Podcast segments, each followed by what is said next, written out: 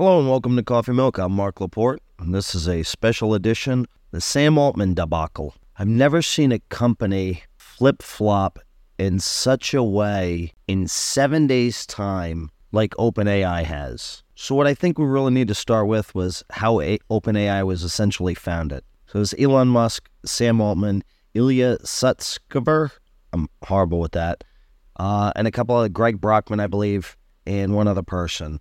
And they all got together, and essentially they wanted to create a nonprofit that would create A I that would benefit humanity. Essentially, they wanted A G I, which is Artificial General Intelligence. What we have right now is very much just uh, an interpreter. It kind of interprets what the next word is in a sentence. That's why it can write such beautiful things.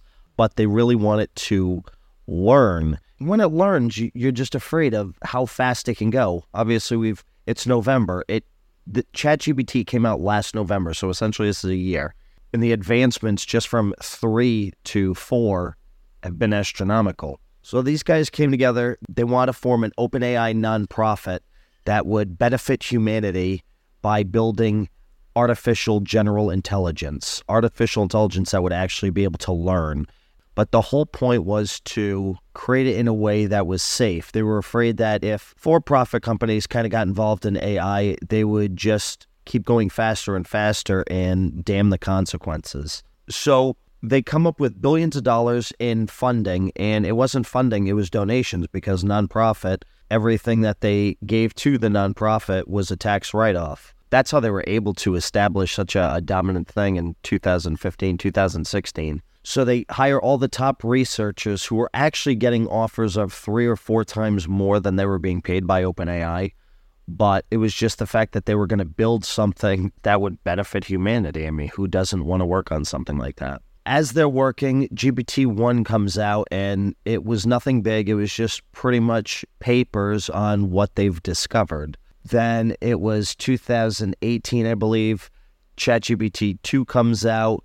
And developers were allowed to access more things, and they could put it together in, in applications that they were building. This is around the time that Elon Musk decided to step down, and leaving the board and stopping the funding kind of left a gap, a huge gap, fifty million dollars at least. And they realized that working as a nonprofit, they weren't going to be able to advance this thing as fast as possible, because not everybody's going to give over billion-dollar donations, and they wanted to kind of treat it as a tech startup. So what they did was actually pretty creative. They have their nonprofit holding company, OpenAI, and its mission is to promote A G I for the benefit of humanity.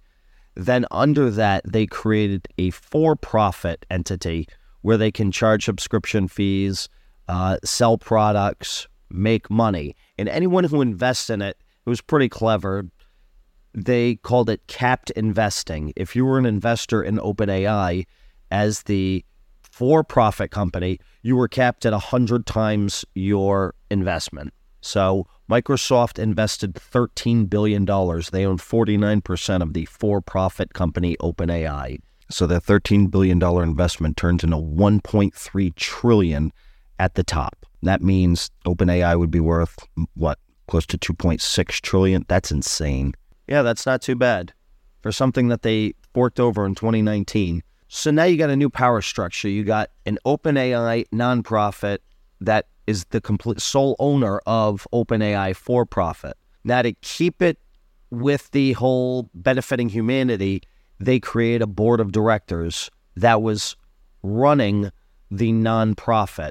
So they were... The board's treating the for-profit company as a nonprofit, which is very strange. They want him to advance A I, sure, but in a way that is safe and doesn't get out of control. We don't want bad things to happen. Even Sam Altman said in Congress, he said, we're trying to go as fast as possible, but with as much precaution as possible. Now, there's a lot of people out there who say he's not safe.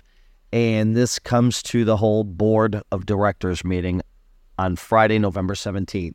Ilya texts Sam Altman the night before saying, hey, can we do a Google Meet at noon or in the afternoon? No problem.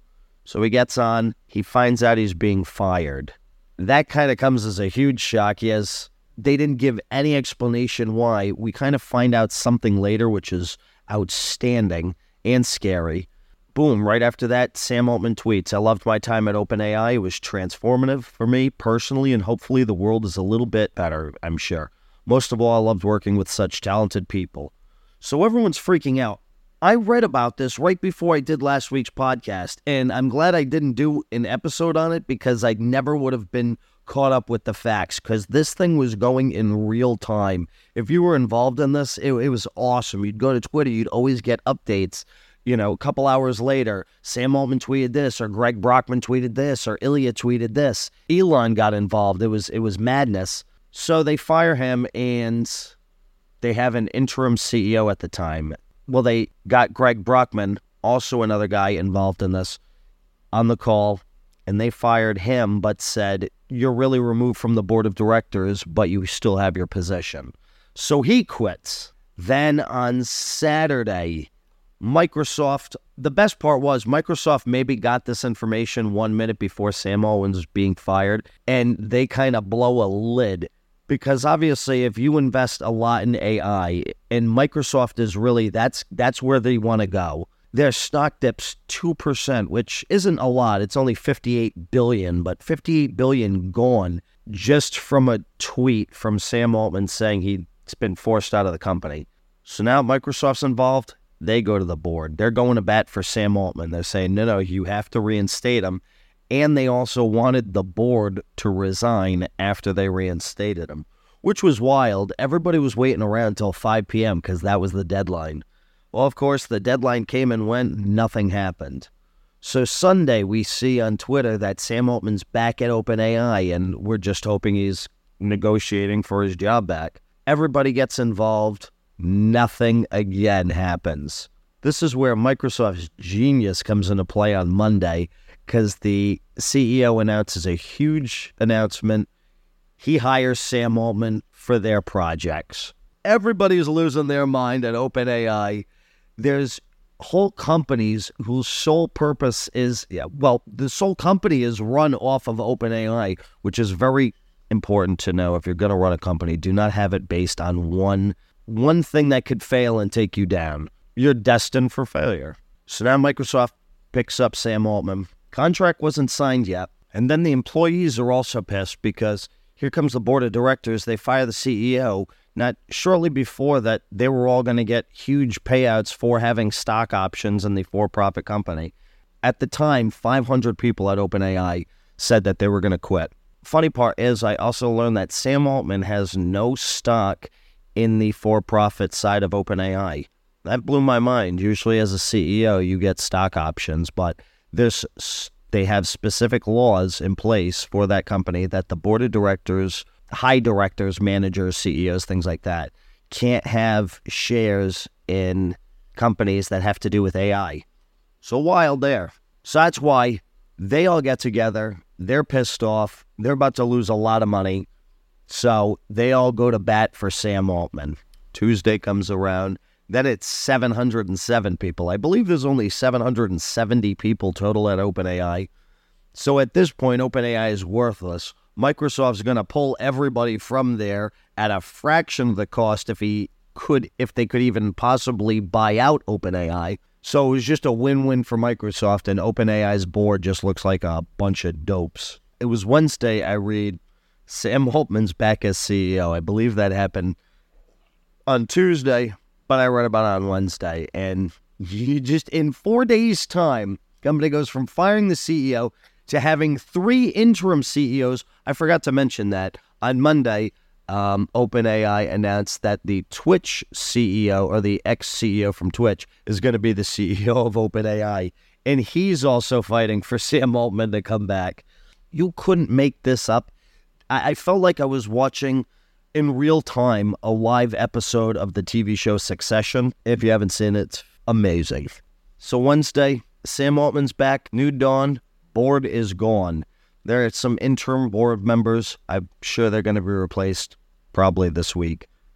Now here's the kicker. In a Reuters article, they were talking about how researchers wrote a letter to the board of directors. They said a discovery was made and that it could impact all of humanity in a negative way. Essentially what the board said at the time of firing was that Sam Altman really wasn't communicating everything with the board. But that's why you have a C E O. The C E O does the day-to-day. The board just focuses on, obviously this board was just to focus on safety. That's their whole concept. So to hear that something may have happened, and obviously we had Dev Day two weeks ago, and it was wildly successful where OpenAI couldn't accept any new subscribers because the researchers couldn't even use the servers to research A I. So, I mean, I understand the appeal for the for-profit. That's the only way you could get hundreds of billions of dollars because you can show progress. Just look at one year's time. Next year, I can't even fathom what's going to be available or what the economy is going to look like, because I feel a lot of people are going to be out of jobs really quick. That's why we all got to figure out our one little thing, and hopefully it works out. So that's it of the Sam Altman drama. I hope you actually enjoyed this. This is kind of a quick episode. I don't know if I'm into the quick episodes or more interviews, but I didn't have an interview lined up because it's Thanksgiving. I hope you all had a wonderful Thanksgiving, and I will see you next week. This is Mark from Coffee Milk.